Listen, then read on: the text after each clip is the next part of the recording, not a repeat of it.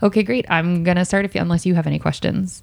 No. Okay, fantastic. Clear. And um, I'm just delighted to be talking with you. I'm so glad you're here. I'm very excited. Okay, let's get into it because I don't want to waste your time. Here we go.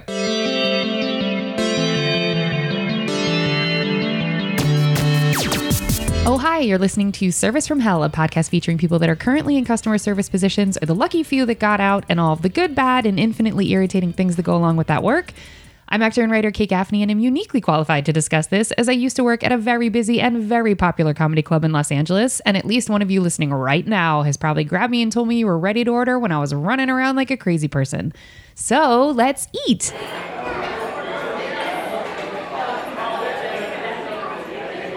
I'd like to welcome our guest, award-winning podcaster, culture critic, royal watcher, and author who regularly appears on N P R, W N Y C, C N N, and the B B C, only to name a few, Kristen Meinzer. She was named a twenty twenty Woman of the Year by the Women's Center in Washington, D C, y'all, and one of the fifty most influential women in podcasting by Quill in twenty twenty-one for her podcast contributions.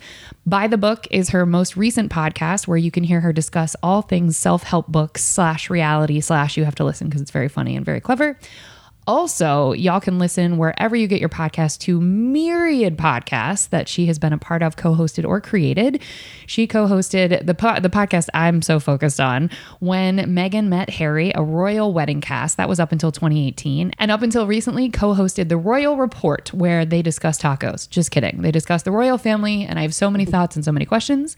That said, I better know Kristen from meeting her right now in this moment with y'all after having heard her voice on the airwaves a time or two or many. So I have to know what got you into podcasting ten whole years before it was super insanely popular. Because y'all, she started in twenty ten.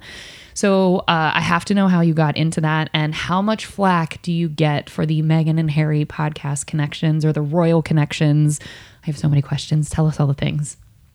Oh my gosh. Well, first of all, I am so excited to be here today. Thank you for that introduction. It makes me sound so fancy. I want to say first and foremost, I am not fancy. My specialty is talking about all the culture that highfalutin people think is lowbrow. So, and that includes the royals, that includes made-for-T V movies, it includes self-help books. It runs the gamut. Um, but to answer your question, how did I get into podcasting back in two thousand ten? I got dragged into it, kicking and screaming. I was working at a public radio station at the time, W N Y C, and I was a producer working on culture segments behind the scenes, and one of the on-air people that I used to work closely with, Rafer Guzman, who was a film critic, he said to me one day, I really want to host a podcast about movies, and I think that, you know, if I go to the higher-ups and maybe you come with me, maybe we can talk about it, and you can be my producer, and I'm like, sure, I'll go with you. We proposed the idea to the higher-ups. They loved it. And uh, then they heard the first episode and they hated it. And they said, the problem with this show is it needs Kristen on with you, Rafer, because we hear you two argue in the hallways about pop culture. We hear you two laugh with each other. The show is going to be better if it's not Rafer hosting and Kristen producing. It's going to be better if both of you are hosting and Kristen producing. So, so uh, that show that we ended up hosting was called Movie Date, and it ran for six years on W N Y C as a podcast, and then we were on weekly segments on the air as well. And then after that, I started hosting By the Book, When Meghan Met Harry, uh, shows for Audible, shows for C N N, shows for Slate, shows for the New York Times. I've hosted about a dozen shows since then.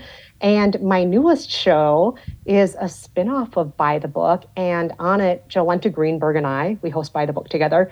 We do a deep dive into a different wellness world topic every week. And that could be anything from Uh, influencers who are imploding, cults, uh, the latest self-help trend that, let's be real, is actually dangerous. And uh, every week we go into something different, and then we also answer some listener advice letters. So uh, we're super excited about the new show.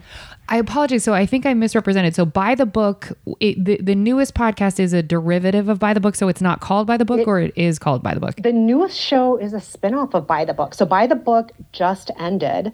And okay. on By the Book, we lived by the rules of self-help books. So okay, so so what got you wanting to talk about self-help things? And and I I have a very strong opinion about the uh, borderline cult situation that those those worlds can become. So what drew your interest to that, and what made you uh, decide that that was the next thing you wanted to talk about on the airwaves?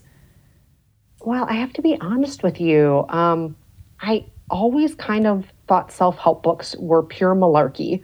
But my friend Jolenta, she always, she's wanted to believe their promises. She really has always been seduced by them. She loves not just self-help, but she loves horoscopes. She loves things that are witchy. She loves something that's going to give her a clear answer or create some sort of logic to this big, messy world that we're in and all the feelings that she has.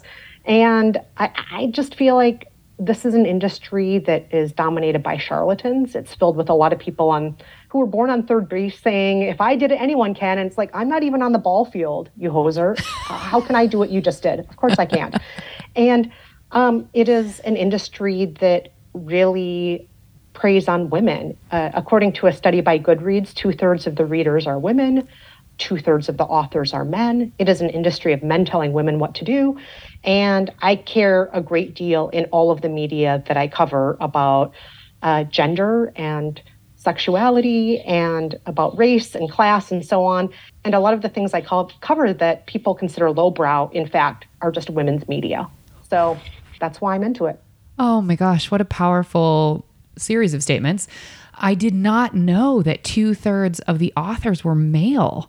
That's wild. Oh, yeah. What do you think? That Men it, telling women what's yeah. wrong with us. Men what? telling women how to fix us. Yeah. And is that something that the industry is cognizant of and just is keeping kind of quiet? Or do you think, is this something that is sort of, you know, journalism that is on the, you're on the forefront of exposing that piece of it? I'm not sure if people really do understand it. I, I think that we live in a world where most of the voices we hear, most of the people who are legislating our laws, most of the people on our money, most of the people running Fortune five hundred companies, eighty-three percent of the people who get speaking lines in films are all men. So it's easy to just not notice when men are telling us what to do, right? It's like, oh, that's just the, the air. That's just something we breathe. How would we notice it being wrong when that's what we live in all the time, right? Wow. That's so powerful. And so what a what a beautiful thing to start exposing. So is the to go back to the podcast, is the idea to then clearly you have, you know, a fun, funny take on it, but do you also get into the sort of real jarring facts and figures when you guys oh, are absolutely. Absolutely. I mean, and we, we also want to be careful to never just treat people who enjoy self-help or enjoy wellness. We don't want to just treat them like they're stupid, like, oh, look at you dum-dums who buy into this nonsense. We totally understand why people turn to the wellness world. We understand why self-help is so seductive. We live in a world where a lot of us don't have adequate health care, mental health care.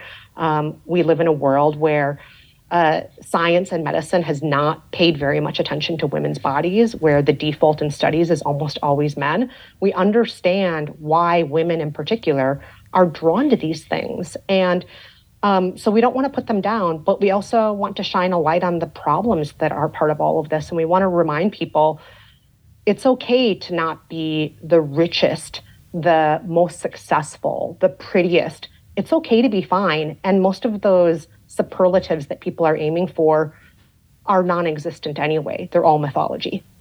Can you elaborate on that? What do you, what do you mean by that? The idea of being better than anybody else also somehow implies that there is such a thing as being better. So, for example, somebody may say, I'm living my best life. What are you losers doing out there? But I look at their life and I'm like, do I really want to live in a McMansion in the suburbs and have four cars? That's not a be-all, end-all version of a best life. That's one person's version of it, or one person's version of beauty. You know, I don't necessarily want to look like this person who's the most quote-unquote beautiful person on earth. And why should we be looking at that person as the most beautiful person on earth when we come in such a variety of beautiful shapes and colors and sizes and ages? So, so much of what we call the number one thing, the best thing, the most successful thing, is so tiny and so just uh, exclusionary of all the other good things in the world. It, it is a made-up idea that you could ever be the best or amongst the best, because the definition of best is so mushy, and the definition of beauty, the idea of success, all of these things, they're individualized. And when we start comparing ourselves to what other people are doing, we can feel lousy. But if we take a moment and look at ourselves and be like, hold on here, do do I want that McMansion? Um, or do I really want to be that height or that age? You know, like, you know, so much of what we celebrate in our culture being the most beautiful version of ourselves is to be eighteen years old. And do I really want to be eighteen again? No, absolutely not. Never in a million years. I don't want to be a teenager again. Those years sucked. Yeah. So, you know, if we look at the full picture of things, you know, th- those superlatives, they are myth. There's no such thing as best. There's no such thing as prettiest. There's no such thing as most successful. That's lovely. It's a really, it's a powerful take. And, you know, it may, it came to mind that I thought, oh, it's, it's kind of competitive spirituality too. And that idea that I'm meditating so hard, I'm being so like, I'm, I haven't eaten in four days cause I'm cleansing so hard. I'm like, and that sort of idea of like, I can out wellness you.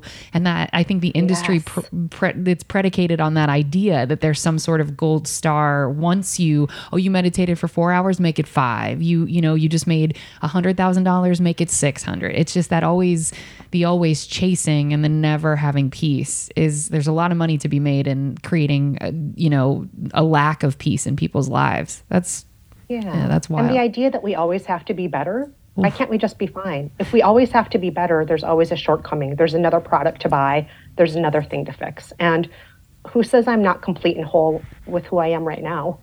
Oh. We, we all are, right? Yeah. Yeah. Oh, that's lovely. I can't wait to listen. That's so, I'm going to get so much peace. What drew you towards, because I read uh, that with the, the royal discussion that you had, you also wanted to discuss or have discussed race and kind of the inherent issues there that are very much a very relevant topic of conversation as of late with Harry and Meghan, and, you know, just the, the exposure, I guess, in that world. Do you find that to be a trope to just say, ah, the royal family's racist? Or do you, ex- have you been able to explore and find empirical evidence like, no, they one hundred percent are? I mean, there's a lot of evidence to point to the monarchy as an institution what? being a problem. What? there, there are these things called colonies. There's this colonizing. There's going to another country, planting a fa- flag and renaming the country. There um, is the transatlantic slave trade that Queen Elizabeth the First funded. Uh, there are a lot of things that the monarchy has been involved with that are classist, colonialist, and yes, I'm going to say racist. I know a lot of people get scared or uncomfortable when they hear the word racist. I didn't say they themselves are racist. I'm saying things they have done have very much been racist. Um, and I think that we all have implicit bias. I think that much like sexism, we swim in a world of racism. We breathe the air of racism. There are ways that we all behave and think that are racist, even when we have the best intentions. And uh, I, I don't think the royals are immune to that at all. In fact, I think that they are even more uh, problematically immersed in a classist system. And classism and racism intersect very much in our world. And so um, the, these are real issues. And anyone who says, oh, there's not a racist bone in the royal family, as soon as you start using things like bones as your argument for why somebody is or isn't this or that, like, you've lost the argument. Guy who was in the White House for a while, number forty-five, mm. he used that term all the time. There's not a blank bone in my body. And it's like, no, we're not talking about bones. We're talking about thoughts, actions, ideas, and legislation. And there's plenty of problems in those areas. I don't give a damn about your bones. Okay. You know? Um, so The the royals, um, you know, obviously we have seen more of these issues come to the forefront because Meghan Markle is somebody who is unapologetically black or biracial, uh, depending on, you know, how the conversation is going. She usually refers to herself as biracial, usually. Um, but she is half black, and she owns that. And, you know, th- they're is the possibility that other members of the royal family in the past, most notably Queen Charlotte, may have been part Black. But as far as actually owning her Blackness and having it as part of her identity, Meghan is the first person to really do that. And along with that, there has been ridicule. There's been a very racist British tabloid press, and frankly, sometimes American press. Uh, there has been abuse that uh, has come at the hands of her own family, his family, the general public, social media. Anybody who tries to in any way defend Meghan or Harry becomes also the subject of that abuse. I have received death threats. People have found my home address and sent things to me in the mail. You've gotten um, doxxed? Oh, yeah, absolutely. And so th- this is very real. People are not um, people are not gentle with their hatred of Meghan and Harry. It's not like they're just sitting at home sipping tea and saying, oh, I really dislike them. They're actually tracking down people's addresses. They are writing to them. They are threatening them. And uh, it's no joke. Yeah. When you were sent something, did you did the F B I get involved? Because I know that's a that I guess no, it's a, no, no. It was a it was something that was typed up. There was no return address, um, nothing like that. And so I just was like, that is so wild to me. That is so wild yeah. to me. People threaten me all the time on Twitter. I mean, part of it is also like, I am a non-white woman on social media. I'm a non-white woman who talks, and I'm in the world. So. You better shut you. That there it is. You could say like, "You flowers are pretty," and they would there'd be something. Oh yeah, yeah. But Ugh. but you know, th- this is well documented that anybody who says anything remotely measured or reasonable about Meghan Markle will receive abuse as well. Um, it's not just me. Other royal reporters I know, other people in the industry. It's just unfortunately, it's a part of our lives. Is that what caused you to step away from um, that podcast reporting, or was it just that came to a natural end? Oh, no. It's just I always have a lot of different projects going on. Yeah, you do. And I never want to, you know, just stay in one lane. Like I said, I want to I want to do all the quote unquote lowbrow yeah. uh, culture. I want to do it all. I love and it. Sometimes that means I'm going to be spending more time on the royals. Sometimes it means I'm going to be spending more time on made for T V movies. You know, it all switches up. Okay. Well, probably a little less death threats in the Hallmark slash Lifetime movie lane, I would assume. Hopefully, you know. A little bit less. Yeah, not yeah. none, just less. Okay. And um, so just to wrap this section up, so people can find you now on How to Be Fine. That's coming out. Is it it's out already or it's going to be out? Yes. Uh, debut episode, February twenty-third. Woo-hoo. So next week. Yes. Okay. Yes. Please check it out. Okay. And then where else can people, at, at the end, we'll do your socials and everything, but where else can people okay. get ears on you? Like, are all of your uh, older podcasts, are those still live in the world? Or, oh, yeah. You can okay. listen to all the different shows that I have hosted. They're really easy to find if you just go to kristen meinzer dot com. I have a whole page of just links to different podcasts I've hosted there. I love it. Okay. You got tricked into getting into the industry and here you are this many years later, still at it. I love it. Okay. All right. Well, folks, we hope you enjoyed your apps. We're going to move on to the entrees after a quick break.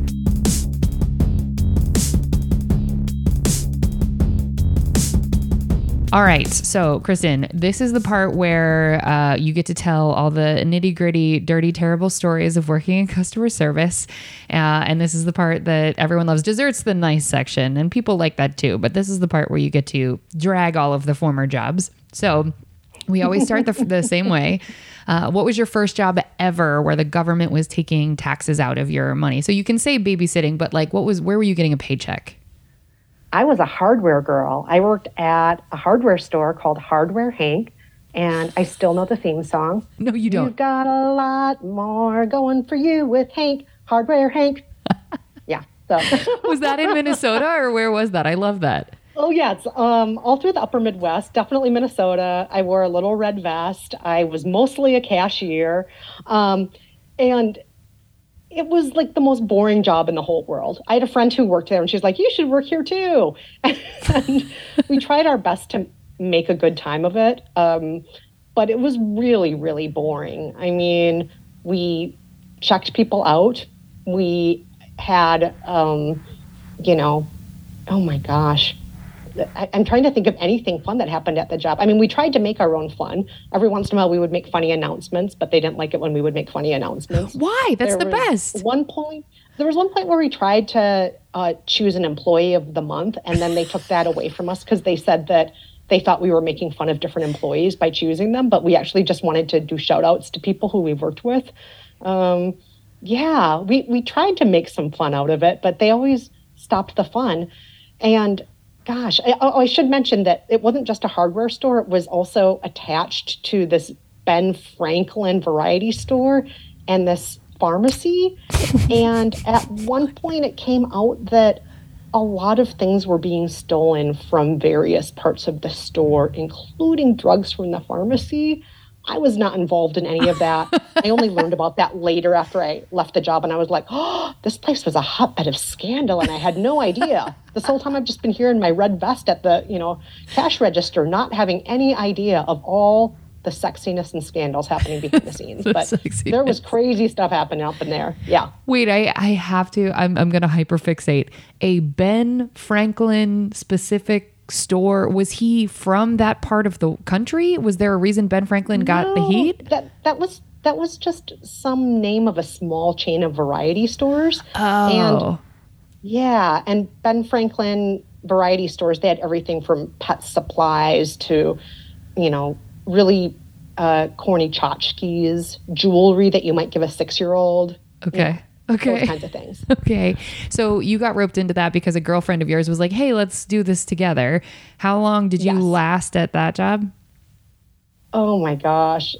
Uh, it was way less than a year, maybe six okay. months. Okay. What, what? I just remember being very bored a lot of the time. Like maybe if I had a gazillion customers, it would be more fun. But a lot of the time I was just standing there and kind of like staring off into space Ugh. or trying to page through a magazine. And then a supervisor would say, no reading magazines, you know. And you're like, yeah. cool, well, then I'll just look off into... I'll just stare off into space. Yeah, right? that's... And I won't steal drugs from you like everyone else is. Why don't you pay attention to them? Yes. That's wild. Exactly. Okay. okay. So you, at what age were you when you did that? Was that like teenage years? Yeah, I was like fifteen, maybe sixteen at that point. Okay, so you were an early adopter of the work culture. I'm impressed. Okay. Oh, yeah. Were you also, so obviously you were in high school at the same time. Were you playing sports and doing all of that as well? Or was this the main kind of way you spent your free time? No, I did other things too. I wrote really bad, sullen activist poetry. I was one of the founding members of the school's literary journal. I wore all black and smoked a lot of cigarettes. I snuck out of the house and went to lots and lots of concerts.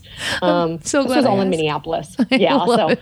you know, I would okay. see at that point in time, it was the nineties, and there were lots of bands in the nineties that sure. were, um, a, you know, it was a big music scene back then. So, you know, went to see a lot of music. And um, yeah, that, that was pretty much my life. I got really good grades and I was uh, a really good kid, but I also snuck out a lot and did yeah. naughty things. Had to smoke those cigarettes. Okay. So during that time, so when you, you, so you started, we think around fifteen, sixteen, if you were to go back in the, the whole catalog of all the customer service jobs, how many would you ballpark, or do you know the actual number of how many you've had? Mm, I have worked over half a dozen. I've been a waitress in multiple jobs. Um, I have worked telemarketing on both the receiving end as well as the outgoing calling end.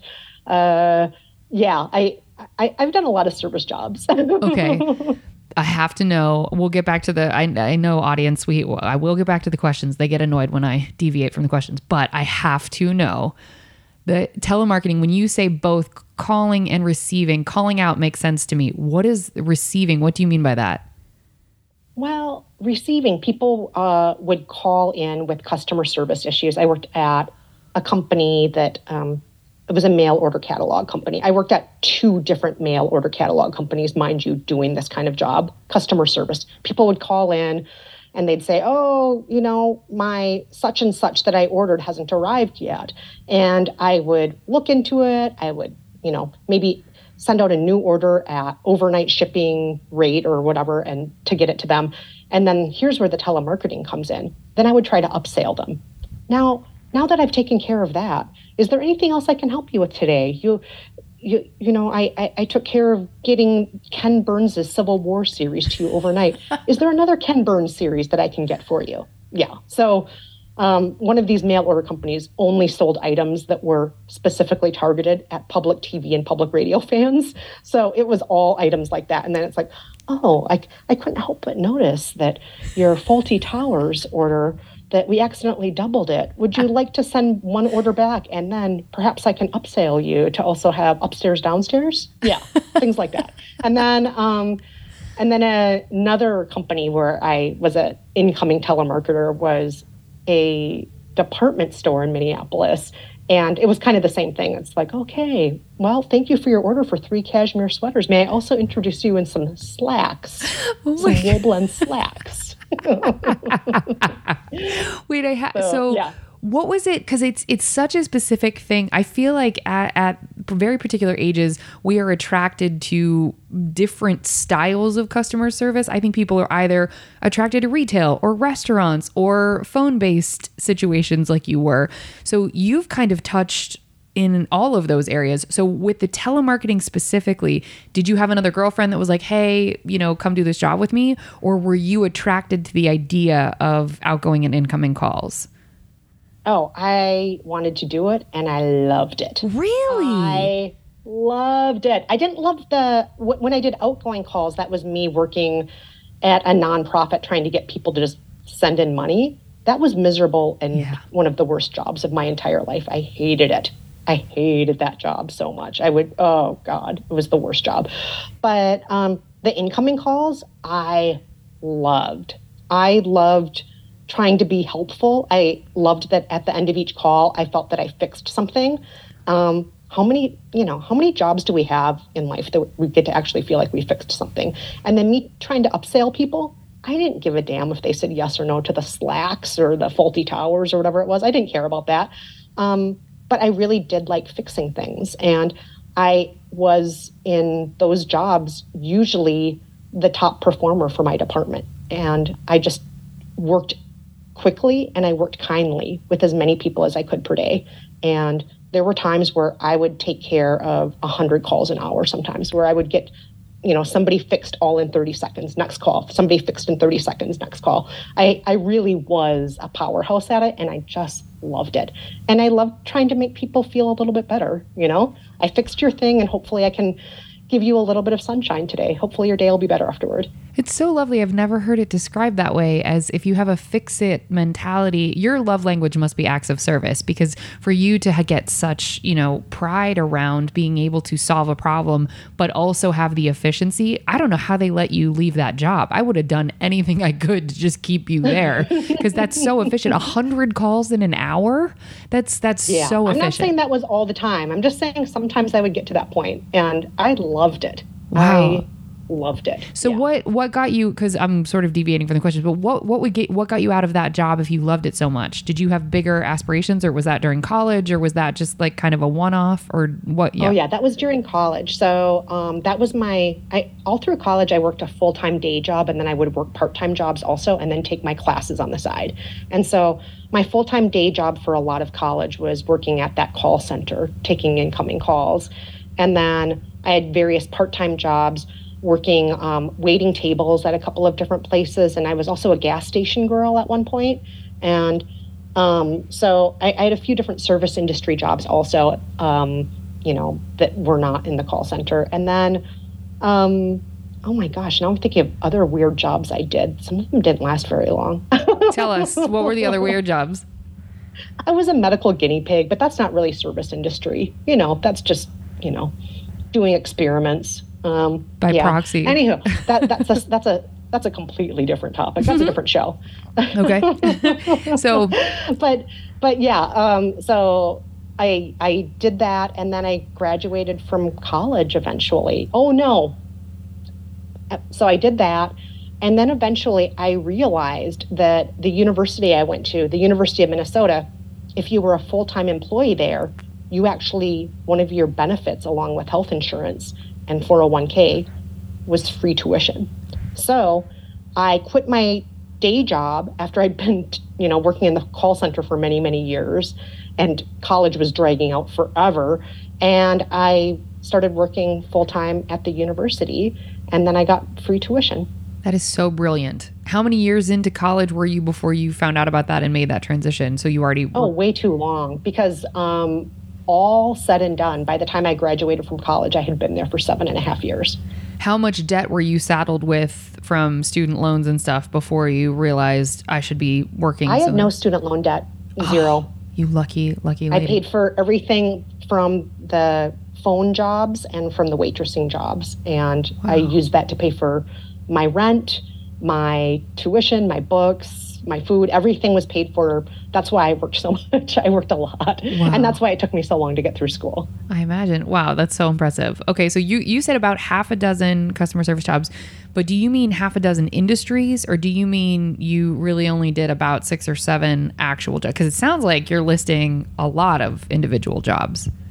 Yeah, I mean, hardware girl, gas station girl, two telemarketing incoming jobs, one telemarketing outgoing job, minimum three restaurants I've worked at. Okay, we're um, up to eight.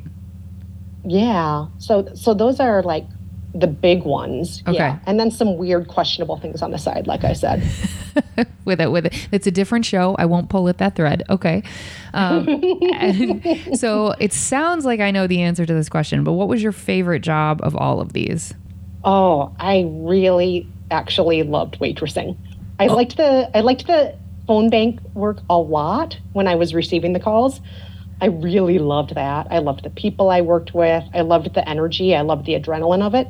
But I loved it also waiting tables, because not only did I get that adrenaline of, you know, you have to get this food out there, you got to balance this table and this one. I loved the face-to-face interactions with people waiting tables. I loved it so much. I had regular customers. I had customers who were so kind that they would send me postcards when they were on vacation. There was one waitressing job I had that um, I told a customer next week's going to be my last week here. And he came in and he brought me a present on my last day. And, Come on. Um, so I, I was really, yeah, I, I was really lucky that I had really good waitressing experiences, even though, full disclosure, I'm a terrible waitress. Like, I would spill things. I literally once spilled a whole poo-poo platter on this table and oh my it was gosh. on fire. It was very bad. What? Wait, and what? I spilled things on myself. I, I had lots of waitressing disasters. I was not good at it. But I loved talking to the people. I loved trying my best. Sometimes we try our best and our best just isn't good enough. But, you know, that's me. Wait, well, it was on fire? I have to I have to hyperfixate it's okay. on this. Okay, I put it out right away. It was fine. It was totally fine. Nobody was hurt. Was it from the like a votive candle on the table, or what was the meal on no, fire? No, no, no. The platter actually had this flame in the center of it, and then all of these appetizers like satay chicken and egg rolls and wontons surrounding the fire in the middle of it. And you're not supposed to spill fire on a table, but I did. Yeah. But even though you lit people on fire, this was still your favorite job, like restaurants oh God, in general. And I also made a customer throw up once. I How? made the customer laugh too hard at something, and then they and, and they threw up all over the table. It was really, yeah. I mean, I had all sorts of disasters waiting tables, but I loved waiting tables, what even you, though I was bad at it. What would you say? Okay, well, well, real quick, you couldn't have waitressed for longer than like five years because the burnout rate is pretty high. So how many years would you say you did it in like a row? Oh, my gosh. I'm, I'm thinking of all the restaurants. Okay, so there was um, the Chinese one. There was the Malaysian one. There was the buffet that I got fired from after one day. Um, there was the health food restaurant. Those were the four big restaurants I worked at. Yeah. Okay. Um, so, and each of those restaurant jobs lasted um, less than a year in one case. Like I said, one day. Yeah, we're gonna. I'm gonna come back to that one. Uh, yeah, I found the reason I had a feeling it was under five years is because from all the interviews I've done with the show, I have a, a the general, very non-scientific, just law of averages from what people have shared. It's right around year five where people are like, ooh, but fuck this. Uh, ooh, I don't, this is, this ain't it. I can't keep doing this. So a lot of people have rose colored glasses, much like you saying, yes, people, it was amazing. You know, I lit people on fire, but it was still great. It's, it's for whatever reason, year five tends to be that uh, something flips and people are like, this is, I can't keep doing this, or I keep doing it and I'm angry. So under five. Okay. So, well, I thought I could have predicted your favorite job. Maybe I can't predict the answer to the next question then. Your least favorite of all of those. I thought you, well, I think I know what you're going to say, but go ahead and share with us the least. The outgoing telemarketing when I was fundraising. It was miserable. Calling up people and asking them to give money, even though it was a cause I cared very deeply about. It was an environmental nonprofit. And from the time I was a very young child, I've had environmental anxiety. I care a great deal about the environment. I donate money monthly to my environmental causes. Like, it automatically is taken out of my bank account every month. I do volunteer work in this arena. And yet, actually having to ask people for money sucked. I hated it so much. And I was only calling back people who had donated in the past, people who, you know, whether it was door-to-door donations or on the street or people who on the phone had donated before. I was given a list every shift of like, here's one hundred people to call this shift. And almost everybody either hung up on me or um, just, you know, would make up an excuse. And, and I totally understood why. Nobody wants to have somebody call them up and ask for money. Nobody likes that. It sucks, so, right? Yeah. And was it just a straight up cold call? Like they're eating dinner and all of a sudden their cell phone rings and they're picking up and they're, and you're like, well, there were no cell phones then. oh, this, so you were interrupting dinner for real, for real. Was that like, yeah, a, people's oh. phones are ringing and they're like, oh, I wonder who that is. Is that grandma? Oh, fuck. It's a telemarketer. Jesus. Oh God. I was just about to dig into my hot dish and oh, have a nice, God. you know, cup of coffee, and here's somebody on the phone just ruining it. Yeah. It, and that person ruining it was me. It sucked. It's the opposite of what I liked about being on the receiving end of calls, because I wasn't there to fix. I was there to ruin somebody's night, oh. you know? And is that how, it's truly how you felt every time, was like, oh, here we go. Oh, yeah. It's like, here we go. I'm going to interrupt somebody's perfectly nice dinner, or I'm going to make somebody feel guilty because they can't afford to or don't want to give money at this point. Um, it was one of those situations where I was doing the opposite of making things better. That's how I felt. Even though I was trying to raise money for a good cause, it still just felt like on the interpersonal level, I was making people's lives worse.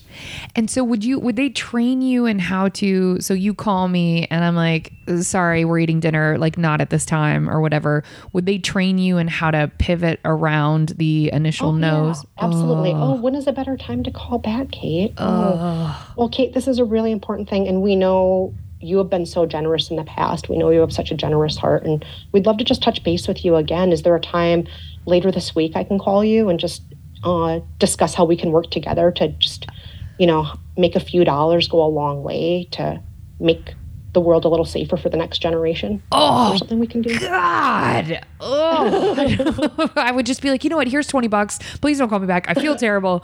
Like, I can see why that would be effective. Holy shit. And well, because isn't the metric also for a successful five oh one c three is like you have people that are monthly contributors as opposed to one-time contributions? Yes. Like, so was, yeah. was the goal to get them on some sort of subscription sort of donation? Oh, ideally, yeah. Oh. Get suckers like me who do it every month. Yeah, that's what you want. Oh, you poor thing. That's awful. Okay, so that was your least favorite. Did you ever have anybody like wild out on you when you called and like get rude and curse? No, but I did have a day that was so, I was feeling so demoralized. And there was this household I called, and whatever they said, I just completely retreated into myself. And I just was like, I am so sorry. I did not mean to ruin your night. I feel just terrible. Goodbye. And I hung up. And then they called back later. My boss tapped me on the shoulder and said, hey, you were just talking to somebody and you accidentally hung up on them, and and they feel really bad and they want to donate one hundred twenty dollars. Can you get them, can you talk to them right now? And I was like, oh my God. So that was like the most successful night of my life. It's like that night where I just practically cried on the phone, and then they called back to say they want to donate money.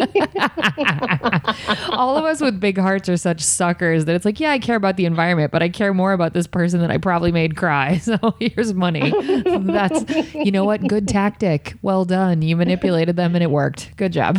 Yes. Everybody just get what you want through crying. Emotional manipulation. That's the way to go. Yeah. That's what men tell us. I mean, to go full circle, yeah. That's what we're being told works. So, okay. So we, okay. So least favorite we know. What is the weirdest thing you've been asked to do whilst on the clock at any of these jobs? Oh my gosh.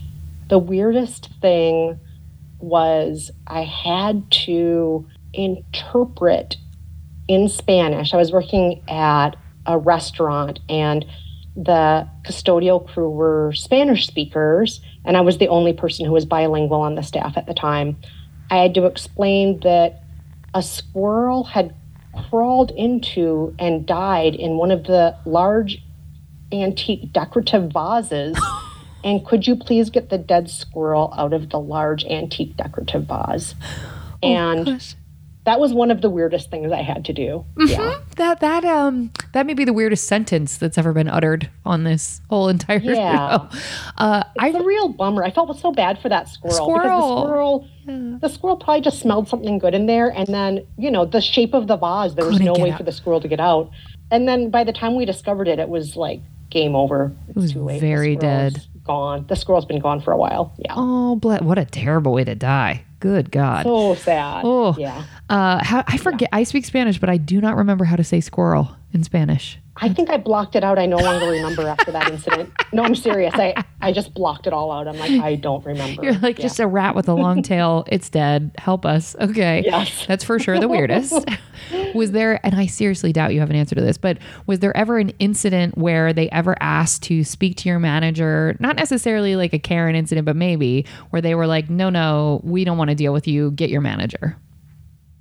Oh, yeah. I'm sure there were all the time when people were calling the telemarketing lines. And, you know, sometimes people would yell and they're like, this package needed to be here in time for my daughter's birthday and it didn't get here in time for her daughter's birthday. And no, I don't want to speak with some dumb call center agent. I want to talk with a manager. Yeah, I definitely got calls like that. I'm like, okay, I totally understand. Thanks so much, Karen. I'm going to get my manager on the phone right now for you.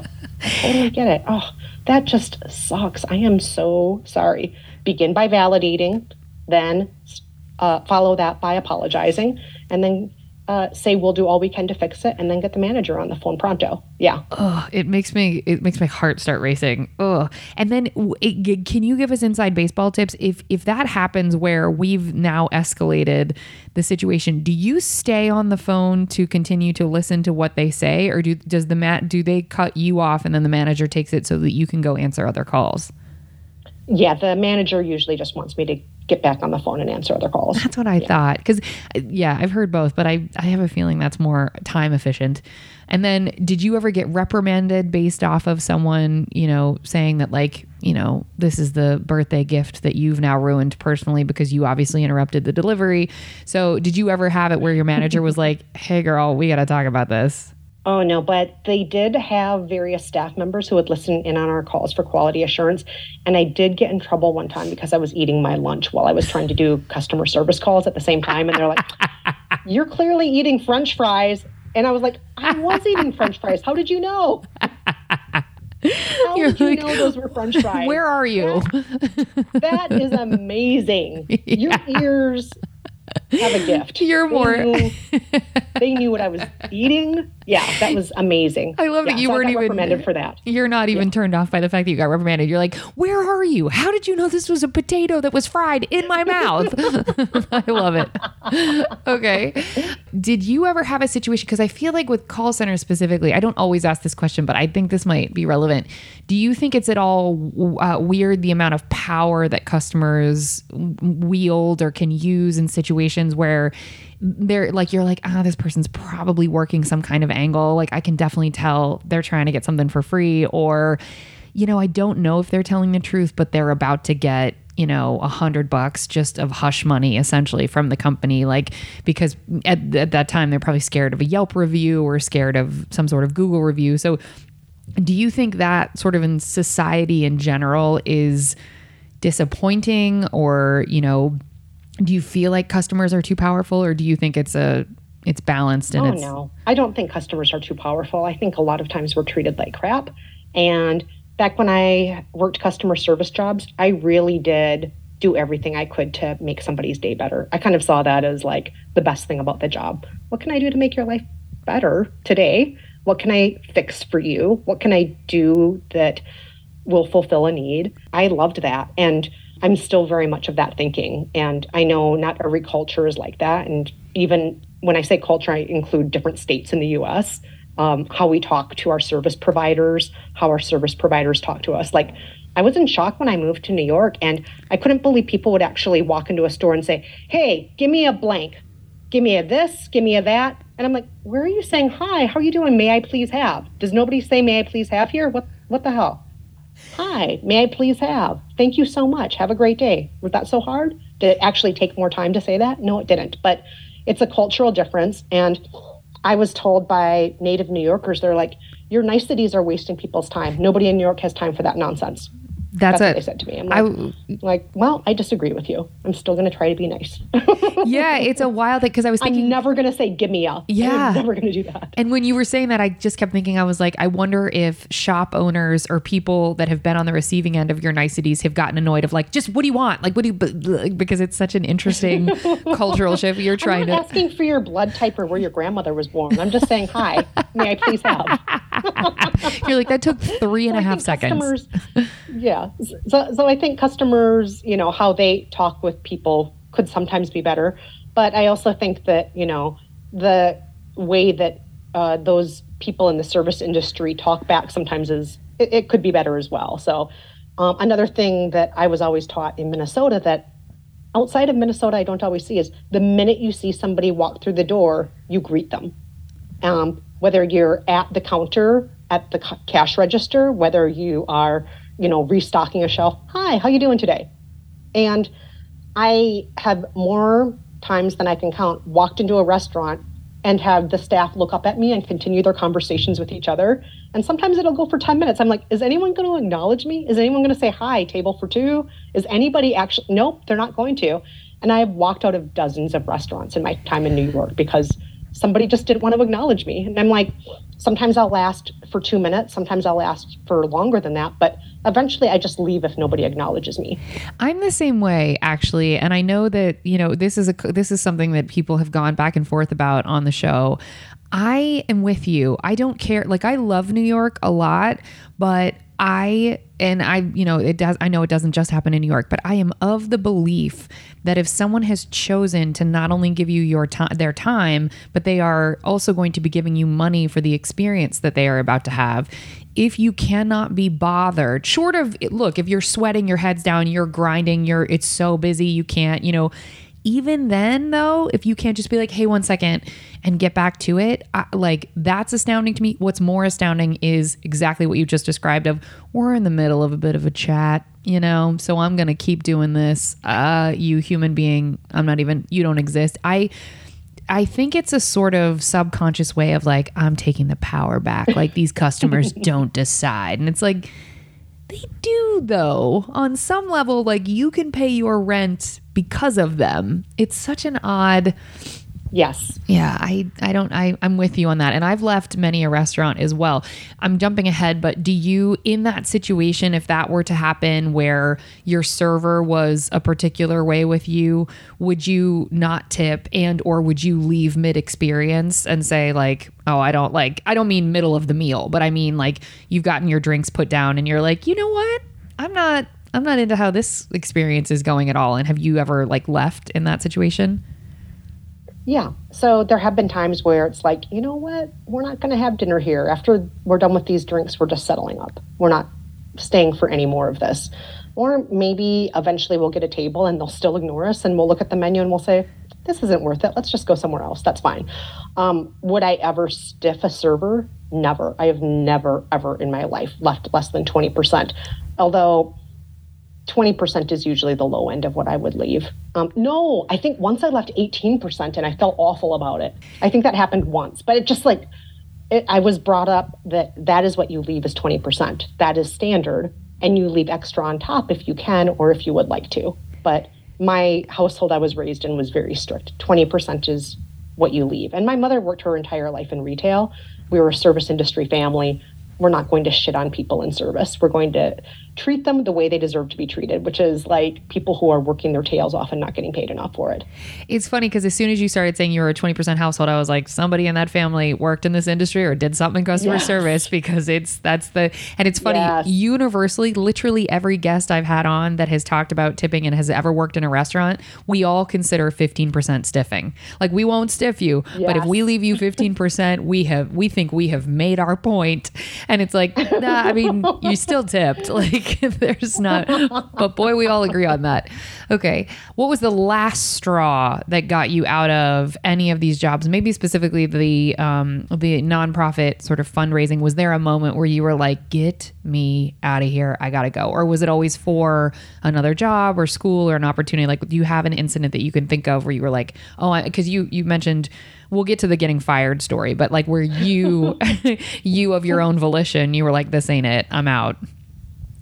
No, I mean, I, I would love to be that dramatic person who stands up in the middle of, you know, the work floor and like yells, you know, I'm not taking it anymore. And then I flip over a table and then I march out. I would love to be that person, but I'm not that person. I'm like, okay, so this is going to be my four weeks notice. I, uh, I, I've been offered a job elsewhere, and uh, this experience I've learned a lot from. And um, thank you for your time. Yeah. Th- th- thank you. Thank you very much. Thank you. Thank you. Yeah. Um, oh my gosh, so yeah. relatable. Yeah, I wish, I wish I could have it in me, but I, I'm with you on that. It's a very, it's a, yeah, it would be, it would take a lot for me to get to that place. Um, yeah. And it would take a lot for me to ever even quit a job without another job being lined up. That's just like, uh, no. Um, yeah. I, that, that that's maybe it's my own anxiety, or maybe it's, you know, just the rules I was brought up with in my household. But it's like the idea of not having another job lined up. No, no. Okay. Not well, flipping over that table unless I have another job. That's yeah. how... That's how I feel and was raised. And well, then I need to know. So uh, in the customer service job that you were fired from, which we will hear that story, did that, did you have a job? I mean, you couldn't have, right? Because that was after a day. Did you, what did you do to find a job after that? Well, fortunately, I was still in high school at that point. Okay. so, um, and, and then I just found another waitressing job. But okay. it was because I was, it was my first time working at a buffet. Yeah, and hard. A friend was working at the restaurant, and she's like, yeah, you can work with me at the restaurant. And I just had the hardest time discerning tables that the customer had left, or had the customer gone to the buffet to get more food. And I just had the hardest time telling the difference.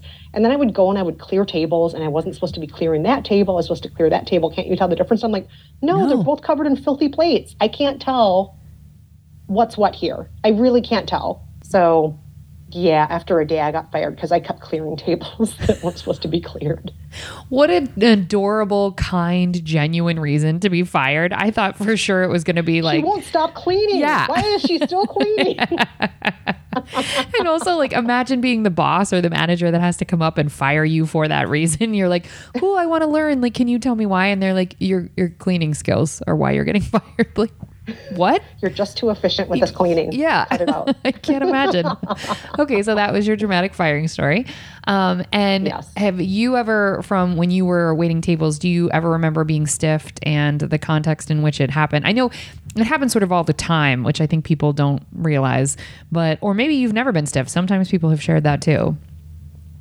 The one time I remember being stiffed, the customers felt really remorseful about it. They did not have enough cash on them. They apologized. They said, we barely have enough to cover this bill. Can we come back tomorrow and give you a tip? And I said, sure. They never came back, I mean, by the way. Course. They didn't. Yeah. But, you know, they felt bad about it at least.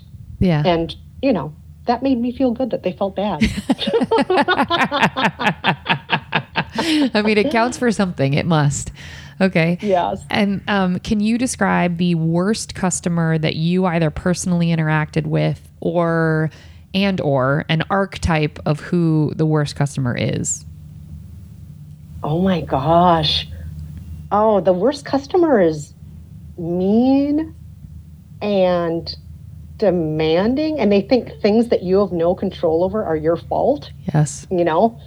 Um, and this could be anything from, you know, this package didn't arrive on time, and it was supposed to be a personalized Christmas stocking, but it didn't have my son's name on it. It had some random guy's name on it.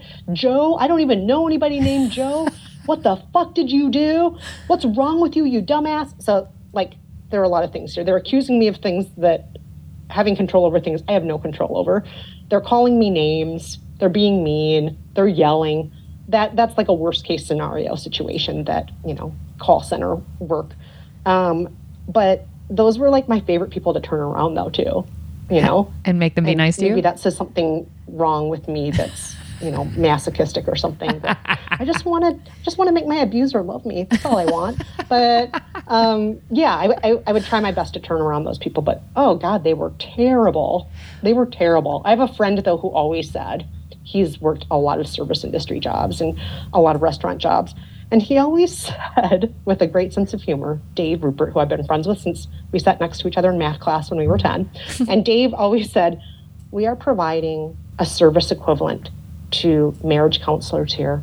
We're letting this man get his rage out on us, so maybe he won't go home and yell at his wife. That's what he always said. Oh my gosh. And I'm, like, and I'm like, oh my God. A part of me thinks maybe that's true. And another part of me thinks he probably still yells at his wife when he gets home. But, yeah. Yeah. There's no cap but on. But he always, he always said, like, you know, he tries to rationalize it in his brain that way. Like, maybe this is the one way this guy will get his anger out today so that it won't come out in other less appropriate ways. That's what he always said to himself. What a what a hero with a heart for others. I simply don't have the patience for that. That is a lovely interpretation of, like, you know what, let me be of service twice, to receive your abuse so that you don't abuse others. And also, oh, so when someone would call you outside of your name, would you have permission at the telemarketing company to say, you don't get to speak to me like that, or to hand the phone off, or to hang up? Like, what was the procedure, or was there oh, one? No hanging up. You never hang up on a customer. Never, never, never.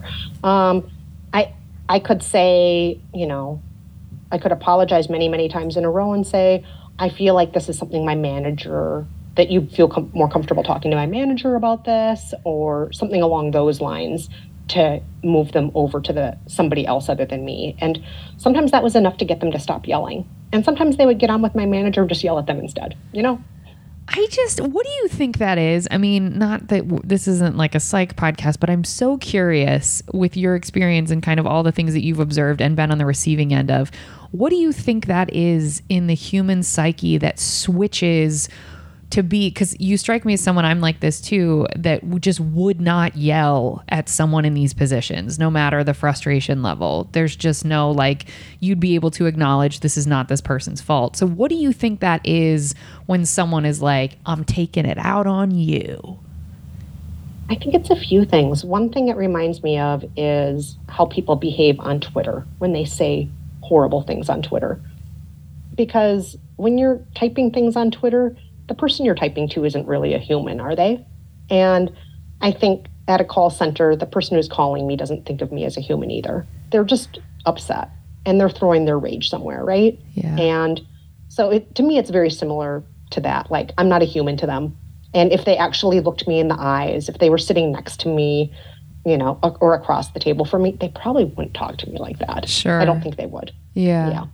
So you think it's sort of the boldness of the anonymity of, because I'm on the phone with you saying this terrible thing, I'm not looking at you, so I've, I'm just letting you receive my anger? I think that's part of it. But I also think that, you know, especially when uh, it's an item that you have ordered and you're calling the call center because the item didn't show up and the item was specifically uh, a gift or mm. specifically for a special occasion. Um, this is something I was going to use as my wedding ring. This was, you know, going to be part of a big moment. There's a lot of emotions tied up in things that people purchase. You know, objects are rarely just objects. We we put a lot of meaning onto objects. And so I think that when things go awry with those objects, it, it can be really tough for people. And I, I sometimes imagine scenarios in my head where I'm like, oh my God, maybe this is the fuck up husband who was going to get something right this Christmas and get the right kind of present, and then it didn't show up. Or maybe this was somebody's last chance to, you know, make amends with their child who they were really bad to, and now they want to, you know, get along with their kid and they screwed it up because their gift didn't show up. Or maybe this is somebody who is in so much pain right now because somebody they love, like a parent, just died, and all they wanted to do was, you know, get this cookery set so they could make some recipes that their mom used to make them. And maybe there's a lot of emotion tied up in it. So, you know, sometimes there's some, sometimes there's more to the story than just my my my object I ordered was late. Sometimes there's more to it.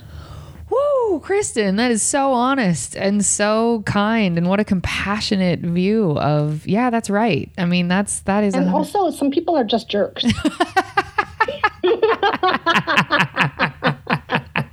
You give this articulate, benevolent, lovely answer, but you're right. Sometimes people just are jerks. That is right. God bless. Some people have no social skills. Some people have no um, skills as far as managing their emotions. Yeah. Yeah. Yeah. People need to get better at that. That's right. Do you miss working in customer service? I mean, I, I think podcasting is sort of a version of it, ironically, much like entertainment, I think, is a version of customer service, because you are, much like you started when we first opened the show, like you did say, yeah, oh yeah, you've received some really seriously intense, you know, death threats, and you've been doxxed and things like that. So do you feel like you miss the sort of call center life that was a little bit more anonymous and a little bit more one-on-one customer experience, or are you glad to be out of it? Oh, I miss customer service. I really loved doing it. To, every, every once in a while, including today, I just did this, I'll look up and see, you know, oh, I wonder if my favorite movie theater is hiring staff, because I still have the dream of someday working at a movie house. Or, oh, I wonder if that place is hiring servers right now. And I looked up one place today just because I was fantasizing about waiting tables again. But their job qualifications, I cannot meet those job qualifications. One of them is like, must regularly be able to, throughout a shift, lift fifty pounds while walking up and down stairs. And I'm like, I can't do what? that. What? No way. I can't do that. No, fifty pounds walking up and down stairs. Too many pounds. I can only hold two plates at a time. This is one of the reasons I was a bad waitress, because I can't do the, the like six plates on an arm. I can't Can't do that. So I'm like, okay, I can hold two plates, yeah. maybe three, yeah. if I'm lucky. And I definitely can't do the fifty pounds walking up and down stairs. So no, it's know. It's wild. You you're the first person. Oh no, that's not true. You're one of you're in the in the minority of people who have said, you know, I fantasize about waiting tables. We've had a couple guests who have said, I would go back in a heartbeat if not for this, you know, big life I'm living now. So would you? Is it because you have career success elsewhere that is why you don't go back to? I mean, the fifty pounds thing is insane, but is is part of you not doing it because you're like, well, I don't need to do it?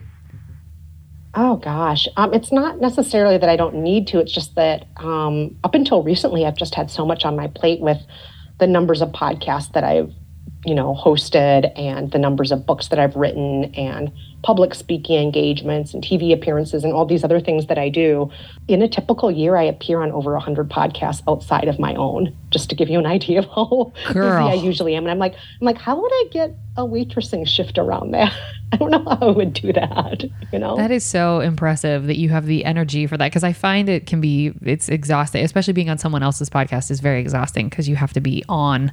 So um, I... Have, oh, no, yeah. It's so fun. You love Look it. How much okay. fun we're having. Yeah, we are. I'm, I, I'm, I love, it's my podcast I love. I'm like, cool, I get to ask all the questions I think of. I'm, I'm into it. Okay, so you missed that. Okay. Well, folks, we hope you enjoyed that. We're going to move on to the good stuff, and hopefully you saved room for dessert.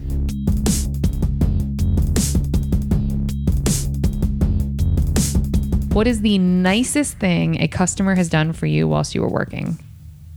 Oh, that was definitely that one Malaysian restaurant I was working at, where the customer came in on my last day and brought me a present. What I didn't mention earlier was that customer, he lived in another town, but he had sometimes business trips in my town at the time. And um, once a month, he just got in the habit of coming in and being my customer. And then I didn't realize how much he enjoyed being my customer until it turned out that um, I, I told him I was leaving, and he didn't have a business trip scheduled. It turned out he came back the next week just to give me the present because he wanted to say goodbye to me. Come on. Caitlin, that makes me want to cry. That's so lovely. Isn't that so incredibly sweet? Yes. Yeah. When when he admitted I didn't even have a business trip, I just wanted to say goodbye. I thought, oh my God, that's so sweet. You know, it's funny. Some people have shared in this section things that make me think I need to be kinder or more repetitively kind to the people I regularly see in the sort of service industry realm, like where I always go get coffee or if I always go to this particular restaurant. It is I, it is a really lovely thing, and you forget how you will become a story in their lives that is a positive story down the line if you make an effort like that. That's really lovely. But I also have to remember, no, you know what? I'm going to just stop there. Okay. Yeah, I'll just stop there. Okay. um, who, and apart from him, so we've, we've discussed him, there's gotta be another one, your favorite customer, cause we obviously, he was great, but your favorite customer that you can remember interacting with, whether it was like, uh, you had a good laugh about something or you, you know, somebody that just sticks out in your mind. Oh, that is so tough. A favorite customer that sticks out in my mind. Okay, so one that I really loved when I was working at the call center, I would also go through periods where I, I was working in the mail room and receiving letters, not just phone calls, customer letters, because customers would write in with complaints or issues and so on. And so my favorite customer letter I ever received, and I hung it up in my, you know, little cubicle because I love this letter so much, was clearly written by somebody who was a creative writer. And it was a long story about uh, how he and the love of his life, and it, it was about how they met, all of this. And then the story went on and on and on by the very end. And then the, and then the present didn't arrive in the mail from your company. And, and that love of my life, she's no longer with me. And, and it was just this really long, hilarious, help. Help, funny help. story. I'm like, who is this person? I love him. He is hilarious. I don't know who he is, but I'm going to send him five of what didn't show up on time. That's what's happening next. And that that was a letter that I just loved and I cherished, and I had hanging up in my desk for ages. I loved that guy, whoever he was. Whoever you are, you may remember typing that up. It was really on a typewriter. It was written up on, like, you know, typewritten paper. Do you think that that was true, that like he wasn't trying to be funny, that it actually, like, this person died and he meant to give them this gift before they died? Is am I am oh, I hearing no, no, it right? No. It was. It, I, I think this was a very gifted and very funny writer. Okay, who was like, if the only details I... that were in the story, you okay. know, were just. It, it was almost like a rom-com script. It, it was I hilarious. I love it. I love that. So, did you really send him five of whatever was? You know, oh, I did whatever I could to make him happy. I, I, I don't it. remember much beyond that, but um, I, I do remember just thinking, this is a special person.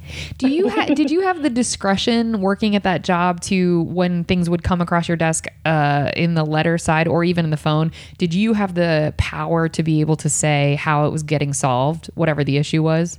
Yes, um, up until a certain dollar amount, I could do pretty much anything I wanted to. I had the power to do that, and I sometimes wonder if that even exists now with companies nowadays. Are they given free for all? Like, I'll just make the customer happy no matter what? Or I, I have a feeling they're not, because mm-hmm. based on my phone calls with my insurance company, they will not even like Budge. refund basic things like the cost of my pap smear usually. It's yeah. like, what is wrong with you? Yeah, it's this is wild. Supposed to be covered by my insurance. I What's totally wrong with you people? I agree. Well, it's women's healthcare, and to again be full circle, mm, that's why they're not doing it probably. Okay. The well, uterus is just a figment of my imagination anyway. Turns out. Who, who needs to take who care needs of it? That? Who needs it? Uh, okay. Can you remember the best tip you have ever gotten, like ca- cash or otherwise?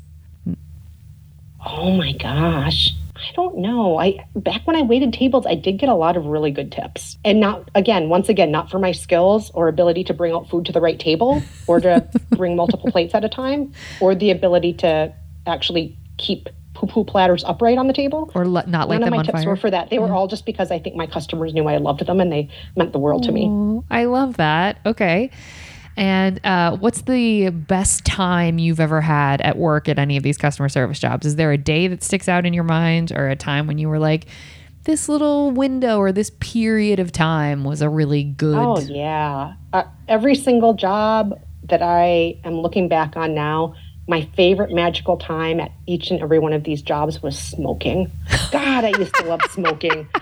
My coworkers and I, We would smoke. We would shoot the shit. We would smoke some more. Oh. Smoking was the best. Yeah. Do you remember when people smoked? Oh, smoking yeah. was great. Yeah, I used to smoke. I'm a big, big fan of people cigarettes. Don't smoke anymore, they but really it was don't. so great, wasn't it? It was. It was great. Well, what pissed me off is like I was a I was a social smoker, and so at my restaurant jobs, whenever people would leave who were like really smokers, I would hate it because I would have to cover their tables and whatever. So I had one oh. boss one time who was not a smoker, and she was like, "For all you non-smokers, in order to pay back all the tables you've watched whilst they go outside, you can just go out," and she called it having an air break. And it was the best. It was like you could just walk outside, stand there and breathe. And she was like, that's payback for all of the smoke. Because we would argue that was our thing at any other restaurant. It was like, well, damn it, I don't smoke. When do I get to just walk outside and not have to deal with these people? So, yeah, but but cigarettes are pretty great. I'm, I'm with you on that. This is not an ad for cigarettes. If you're young and listening to this, don't smoke. It's bad. Whatever. No, don't smoke. Yeah. It's very bad for you. It's don't terrible do for it. you. Don't, don't do, do it. it. Okay, so what is the best lesson you have personally learned from working in customer service? The lesson that we're all taught in kindergarten, just treat people like they matter. Mm. It's the very basic, right? And expect that of other people. Don't put up with people who don't treat you like you matter, oh, right? I've never heard um, it said like that. So what do you, what does that look like for you? What do you mean by that? What I mean is like, it's one thing to have to put up with that at work. Some customers aren't going to treat you like you matter, but, you know, your job is to treat them like they matter. But once you're outside of work, whether it is a so-called friend or somebody you're dating, um, if they're treating you like you don't matter, if it's your boss treating you like you don't matter, don't put up with that. You deserve at least as much as your waitress is giving you. Wow. You deserve to be treated like you matter, and in turn, you should treat other people like they matter.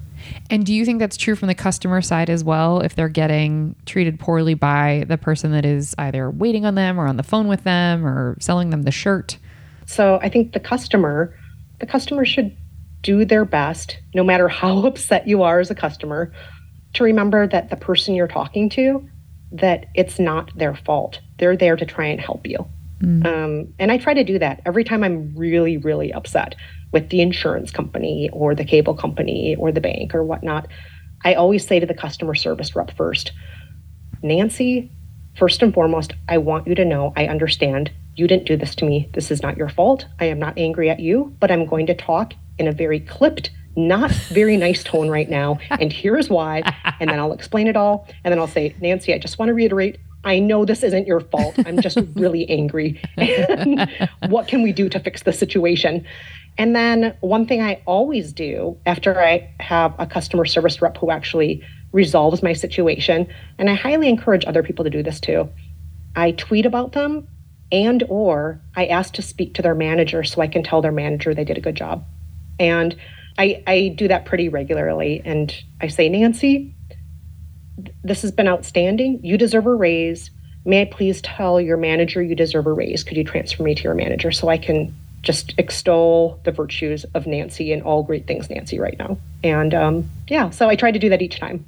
Oh, I love that. I've never said it that way of I want to, you know, you deserve a raise, because it's true. It's a hard, it's really, really hard to do that. And what is your, if you could summarize from the years of, of, you know, myriad customer service jobs that you've had, if you could summarize the one thing that brings you the most joy, apart from just straight up customer interactions, what is the most joy-filled that you could be in those experiences in any other customer service jobs?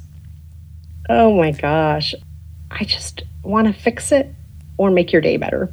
And the joy of being able to make somebody's day a little bit better, it's, yeah, it's a gift to me. Maybe I made your day a little bit better, but mostly I made my day better by making your day better. I love that. All right. So, well, Kristen, uh, this was so lovely. How can people find you on the socials? Where can they continue to hear your voice? Do you ever do live shows? I know you're on six billion podcasts a, a year, but how do people, uh, for your projects and the things that you care about, how do people get eyes on you or ears? Well, once again, you can go to my website, kristen meinzer dot com. You can also visit me on Twitter at Kristen Meinzer. I'm on Instagram at K ten Meinzer, K ten Meinzer. Um, go to all those places and you'll find me, and listen to my new show, How to Be Fine. Okay, I love it. Well, thank you so much for being here. And folks, we're going to drop your checks now. Thank you so much for listening. If you want to help us out here at Service from Hell, we'd love to have you subscribe, rate, and or review the show wherever you listen. It will help us reach more people that need to be schooled in the art of being kind and will be catharsis for those of us still working in the industry. If you want to get in touch with us here at Service from Hell directly, send us your receipts to service from hell podcast at gmail dot com. We always love hearing from y'all.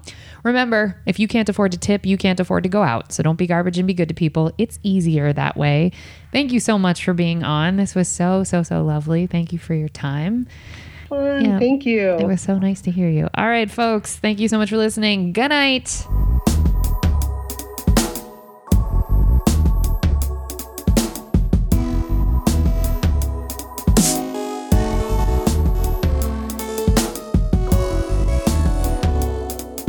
Okay. Wow, that's never happened to me before. I'm you, just like, okay. Listen, I'm so I, glad you have a backup. Yeah, it's totally okay. okay. I've got dogs barking. It's fine. We're we're doing, you know, we're we're putting together what we can to make content for the world. Good job, us.